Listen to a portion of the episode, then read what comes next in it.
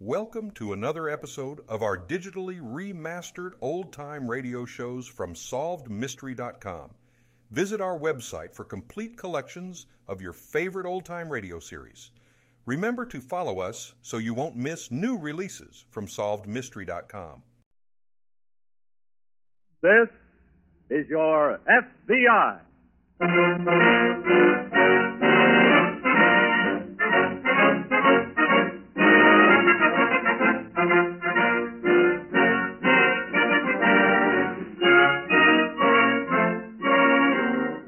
This is your FBI, an official broadcast from the files of the Federal Bureau of Investigation, presented as a public service by the Equitable Life Assurance Society of the United States.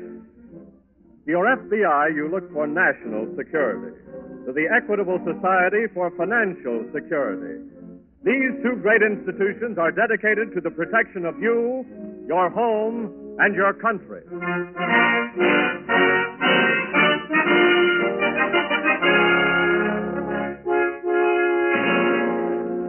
Tonight, the story of a crime against society murder.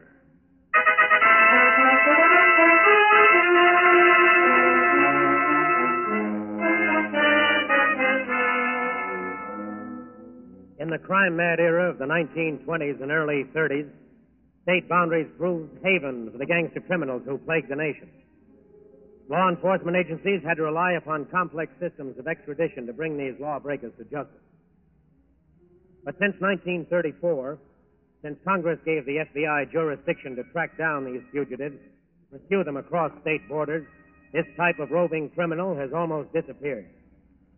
For the criminal, there is now no refuge in flight. A proof of this, a man who called himself John Dixon is an excellent example. His flight began in a city in Florida, in a well to do home in that city, in fact, in the living room of that home. You go ahead and put on the light, will you, dear? Okay. Double features always wear me out. I wish you'd felt that way before we left. I've always. Just stay where you are, folks. Fred, Quiet, lady. Who are you? I was just doing a little work here. I'm afraid you came in at the wrong time. Fred, he's a burglar. Lady, I told you to be quiet. I sometimes get nervous with a gun in my hand. Martha. I have to do as he says. You're very smart. Now, just come in and sit down. Very well. Come on, dear. Spades are down, bones cut. We shouldn't be disturbed. Uh, now, there's just one other precaution I think I'd better take. There's some cloth and adhesive tape on that table there. I brought it along just in case. Well, Your wife will use it on you first. Fred, please, Martha. You must obey. You won't mind it. Uh, come on, put it around his mouth. Uh, I'm sorry, dear. Who are you? Uh, did, did I hear you folks say you'd been to the movies? Yes, What'd you see? I don't remember. Uh, Just put the adhesive over the cloth. Like this? Yes. Have you seen the new Crosby picture at Central? No. It's the honey. I caught it last night. Is that too tight, dear? Leave it that way, lady. That's perfect. Poor darling. Now, I'm afraid I'm going to have to give you the same treatment. Oh, please. I- Sorry, lady. Oh, no, please. I, oh, no. Oh, I always hate to do a job this way. Oh, But you must appreciate my dear. oh, Just stay still. That's it. We'd only come home 15 minutes later. I'd have been out of here. And we wouldn't have had to go through all this. There you are. Now, if you'll both sit down, I can tie you up. Right over there will do. Come along. That's good. I have a few of your possessions in that bag. I'm afraid I'm going to need transportation, too. Have you your car keys, sir? In Uh, which pocket? Ah, fine. Now, why don't I sit down with you, have one little farewell drink, and leave?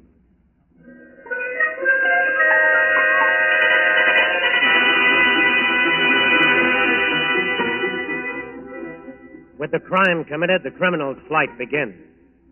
It's a casual flight at first. He feels secure in the knowledge that his victims are helpless, that they cannot report him for many hours. So he drives north in their car, drives on the main highway, drives to a refreshment stand on the outskirts of town. Good evening. Oh, hi, Mac. Can I get something to eat? Sure. How about a hamburger? Sorry, Mac. Meatless day. Oh, Cheeseburger? fine. Huh? I said fine. That's what I thought you said. I just ain't used to hearing it anymore. Uh, everybody's got complaints. All they do is beat. All the time, beat. Who owns that Buick sedan over there? Oh, it's, that's yours, ain't it, Mac? Yes. Why? Did I see your registration? Of course. It's in the car. Uh, Come on, I'll get it for you. Okay. Is there any trouble, officer? Yeah. This car was reported stolen. Well, it must be a mistake. I've been driving it all day. I still want to see the registration. Really? It's in the glove compartment here. Here we are. Hey, what happened? Cancel my order, Mac.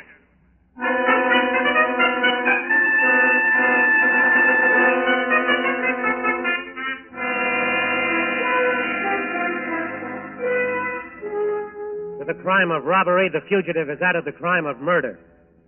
The two shots killed the policeman who sought to question him regarding the ownership of the car. The flight is not so casual now. John Dixon abandoned the stolen car and hurriedly went to a nightclub on the outskirts of the city. Hello. Hello. Oh, hiya, honey. When'd you come in? And just now. Kind of late, aren't you? I just came out to see you. Oh, I'm not singing any more tonight, baby. In fact, I was just on my way home. Well, maybe we can stop off for a bite to eat someplace, huh? Yeah, I guess that'd be okay. Fine. Uh, you have a car, don't you? Yeah, don't you? Not with me. Pal of mine dropped me off here. Well, we can use mine. Ready now? Sure. Let's go then. Say, you know something awful? What? I forgot your name. Dixon. Johnny Dixon. Oh, sure. I should have remembered that, but so many fellas come out here and all. I just... I understand. Go ahead. I'm parked right over here. Okay. Gee, what a night. Yes. Beautiful. You from around here? No, I'm from up north. Oh, sure. You told me that last night, didn't you? Yes, I believe I did. So many fellas tell you so many stories and all, you know. I understand. Here we are. You want to drive? I'd rather not. Okay, hop in. Thanks. Reason I asked you was so many fellas like to drive and all. I guess I'm the exception. You can say that again. Now, where to? I suggest that you drive north. But there's some good eating places up uh, I, on... you drive north. Do as I say. Now, just a minute. Look, honey, do you see this gun? Hey. I killed a cop with it a little while ago. So be a good girl and drive north.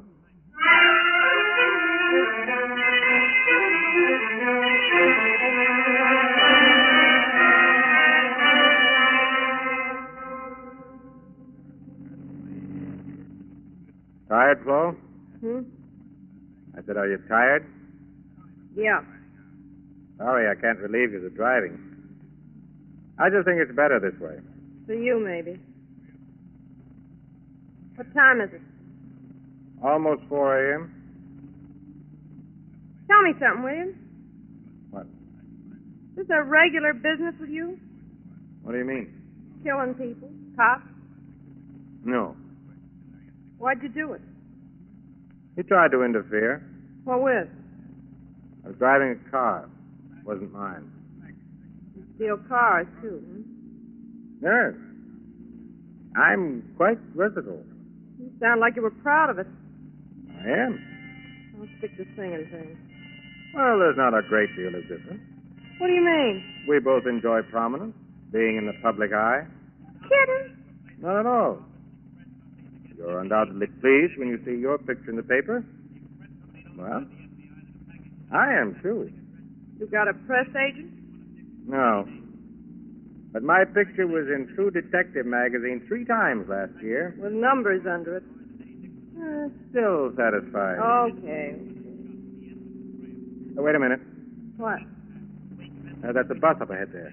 Yeah. When you pass it, stop. You mean you're getting out? Yes. According to the gauge, your gas tank's just about empty. Hurry up, pass it. Mister, that'll be a pleasure.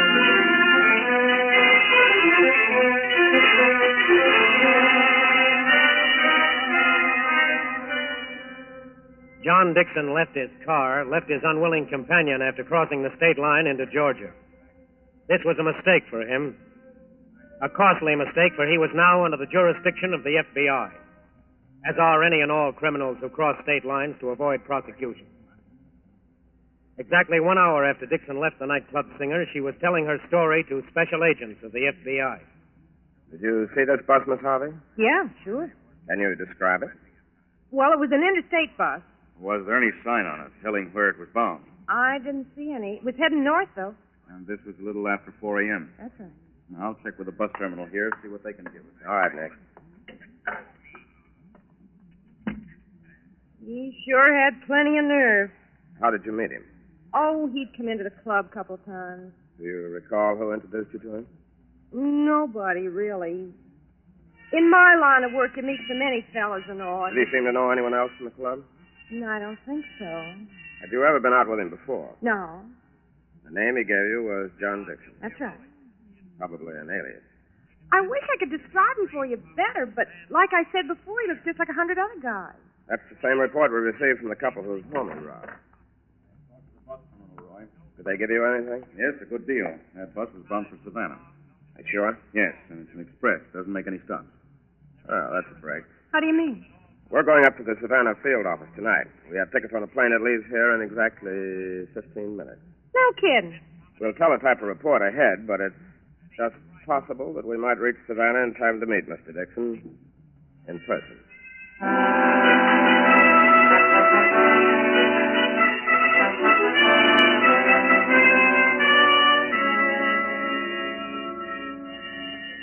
Jackson, Bill, Daytona Beach, Doing right now, Nick. I know. Miami. I wish we had more to go on. His description, I mean. Well, if he flagged the bus down on the highway, the driver should record. This could be it now. Yes. Let's stand over here. Right. Not many passengers. Can't be more than a dozen. No. This is Savannah. Last stop. I see nothing but women. Uh, two soldiers there. Yes, but no other man. Uh, driver, Yeah? we're special agents of the FBI. Here are my credentials. Oh. Well, what can I do for you? We're looking for a man. He boarded your bus on the highway about 30 miles north of Jacksonville. This bus? I believe so. It was a little after 4 a.m. Well, I was there a little after 4 a.m., but I didn't stop this bus for nobody.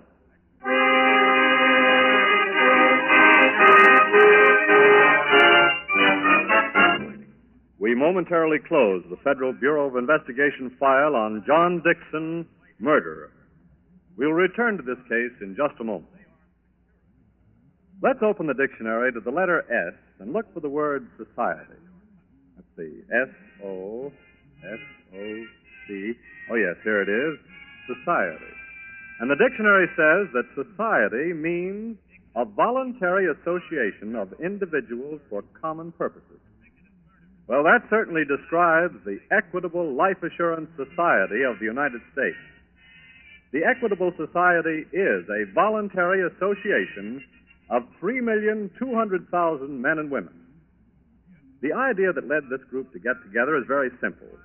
We of the Equitable Society believe that 3,200,000 pairs of shoulders are a lot broader than one pair. Our common purpose is to combine our dollars into a common protective fund which gives each of us far greater security than he could achieve by his own unaided efforts. In our dealings with the Equitable, we members receive the friendly service and personal attention that the word society implies. Moreover, since we are the sole owners of our society, we know that equitable funds are at work for our benefit. And because the Equitable Society's investments cover America, they are at work for our fellow citizens, too. By serving its members, the Equitable Society serves America. And now, back to the file on John Dixon, murderer.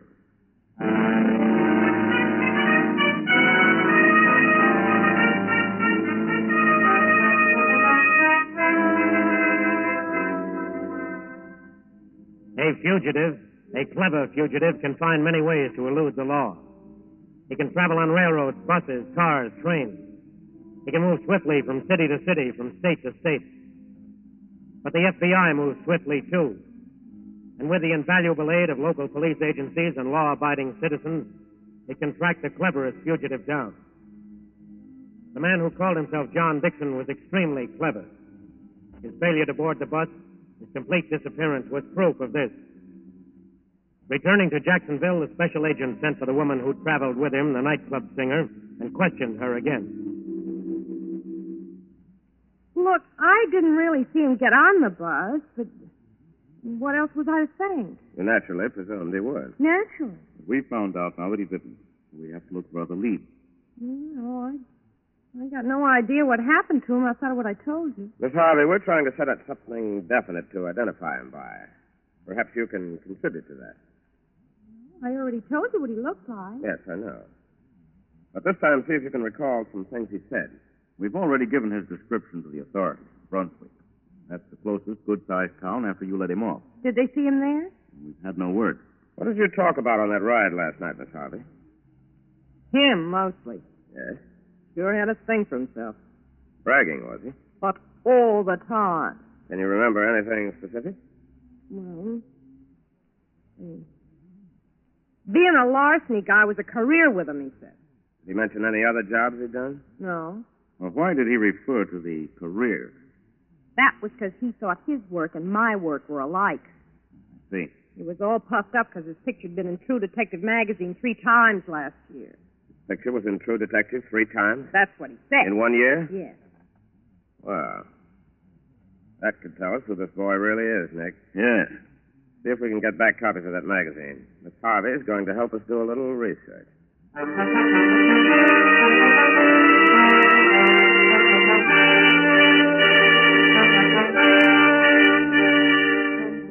The idle remark, the boasting remark made by the man called Dixon to the nightclub singer brought results.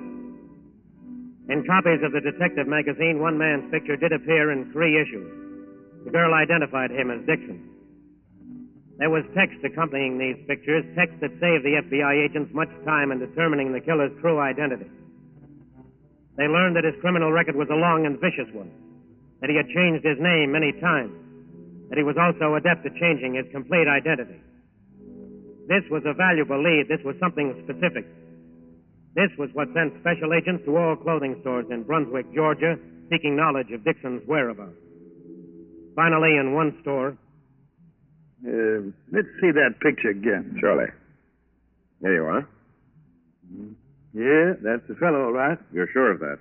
Yeah, positive. And he came in here yesterday? That's right. Around noontime. What did he buy? Uh, blue suit and brown felt hat and oh yes, a top coat. Can you describe the coat? There's a brown tweed, uh, just like that one hanging on the rack there. And what did he do with the clothes he was wearing? I took them with him. Uh, had me wrap them up for him. I see. He said he wanted them wrapped for mailing. Did he say where to? No. And I had no mind to ask him questions. Why not? Well, I noticed when he rolled his clothes up for packing that he put a gun in the bundle, too.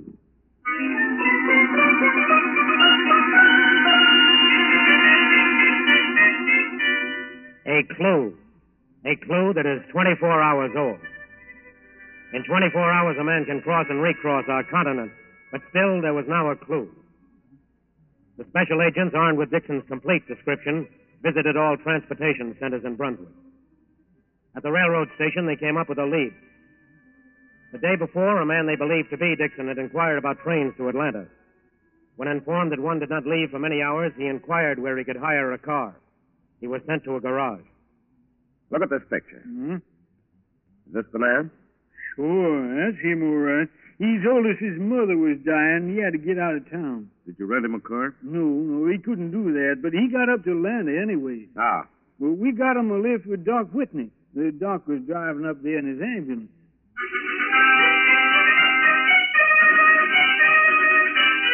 For sure, I remember him. He was a pleasant enough fellow. And you drove him right here to Atlanta. Oh, I drove him right to the airport, Where was he bound for? Chicago. How do you know? Well, I put him on board the plane.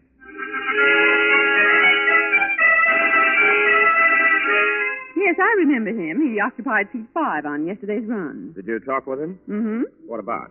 Well, he said his mother was dying, and he inquired about the flight to Omaha. Did he say he was going there? He wanted to, yes.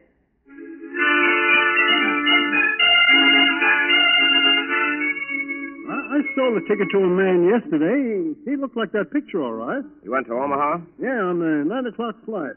Did he say his mother was dying? Yeah, but his name wasn't Dixon. It was uh, Snyder. That's an alias he frequently used. Well, he should be in Omaha right now.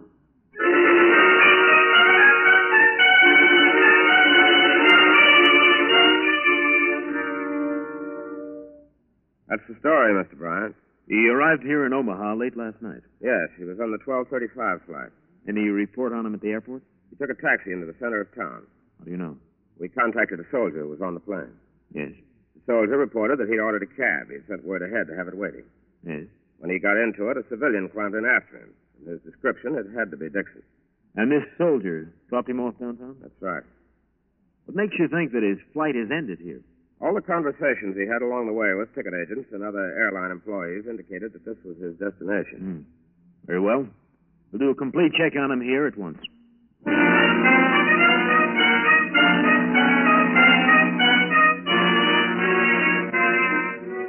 In Washington, Director Hoover instructed that no effort should be spared to locate Dixon and bring him to justice.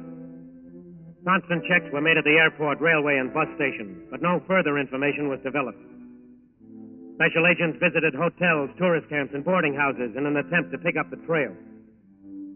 It appeared quite likely that Dixon had stopped his desperate flight in Omaha and was somewhere in the vicinity. Relentlessly, the investigation continued. A double check was made at communication centers. Long distance toll calls were examined. Dixon's photograph was shown to Pullman conductors, beer tavern operators. A crew of agents made regular rounds of nightclubs, but no trace of him was found. Once more, Dixon had completely disappeared. Just a dead end, Nick. I know. We could only uncover something. Barris kind of a lead. You're still convinced that he's here in Omaha. Yes, everything points to this being his Hmm, destination. That's true. I don't even think he's hiding out. You can't suspect it we're this close. All right, excuse me. Warren speaking. Oh, yes, Frank. Yes, I see. Now, when was this? You'll have the place covered. Good. Thanks. Goodbye. Well, there's the lead you wanted, Roy. What? A waitress in the coffee shop at the Rome Hotel identified a picture of Dixon. Really? Had breakfast in there yesterday morning. I see. Someone's going to cover the place from now on. Nick, Yes. I just remembered. What? The package. The package Dixon had wrapped for mailing in Brunswick. Yes? If This is his last stop. He could have had it sent here. Yes. Let's cover the post office and express companies at once.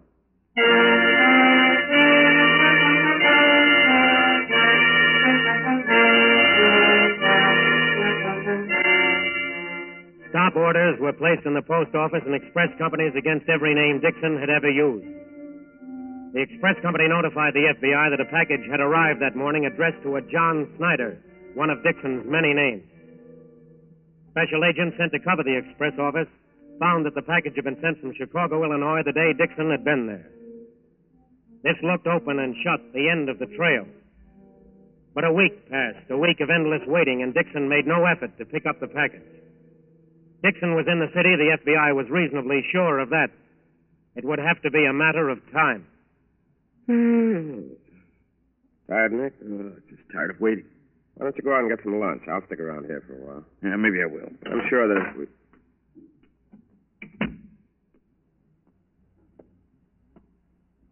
How do you do? Hello? I wonder if you have a package here for me, please. Uh, what's the name? Snyder. John Snyder. I'll see. This is it. Yeah, come on. Dixon. What? That's your name, isn't it? No, I'm sorry. Uh, there's a package here for you, Mr. Snyder. Thank you. Uh, just a minute. Look, I told you my name wasn't Dixon. You're wasting your time. Who are you? We're special agents for the FBI. What do you want with me? We'd like to talk to you about Florida. I've never been there. In fact, I. Hold it. Let go of me. Oh, no. There. I just remembered. We heard there was a gun in that package. Would you pick it up, please, Nick? Right. Come on, Dixon.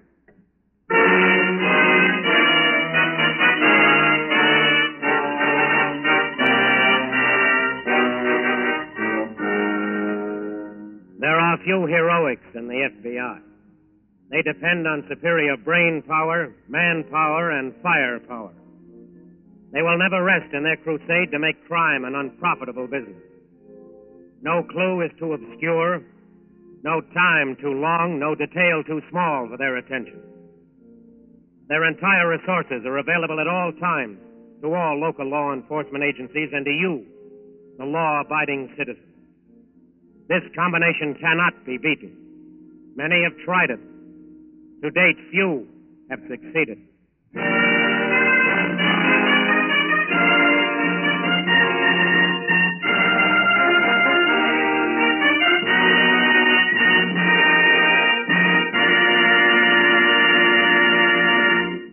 You'll hear about the disposition of this case in just a minute.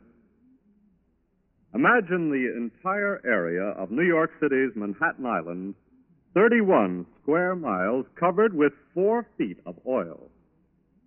That's the total amount of petroleum products fuel oil, lubricating oil, aviation, and motor gasoline supplied to the Army in 1944. Requirements of the U.S. Navy have been equally staggering. So, will you join the Equitable Society in a salute? A salute to the men of the petroleum industry. By working this miracle of war production, they have proved that no job is too difficult for the men and women of America and for the system of free enterprise that flourishes in America. For many years, funds of the Equitable Life Assurance Society of the United States have aided in the development of the petroleum industry. Equitable dollars help drill the oil wells, help rear the derricks, help build the pipelines through which the lifeblood of modern warfare flows toward the fighting front. In wartime, equitable society dollars are fighting dollars. And at all times, they are security dollars. For you, your home, and your country.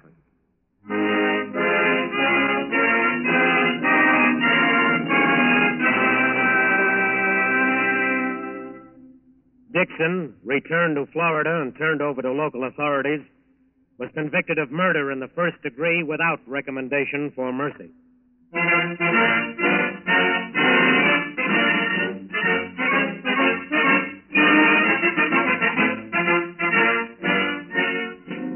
The incidents used in tonight's broadcast are taken from the files of the Federal Bureau of Investigation. However, all names used are fictitious, and any similarity thereof to the names of persons living or dead is accidental. Tonight, the music was under the direction of Van Cleve. Your narrator was Frank Lovejoy. This is your FBI is a Jerry Devine production. Now, this is Carl Frank speaking for the Equitable Life Assurance Society of the United States and inviting you to tune in again next week at this same time for this is your FBI.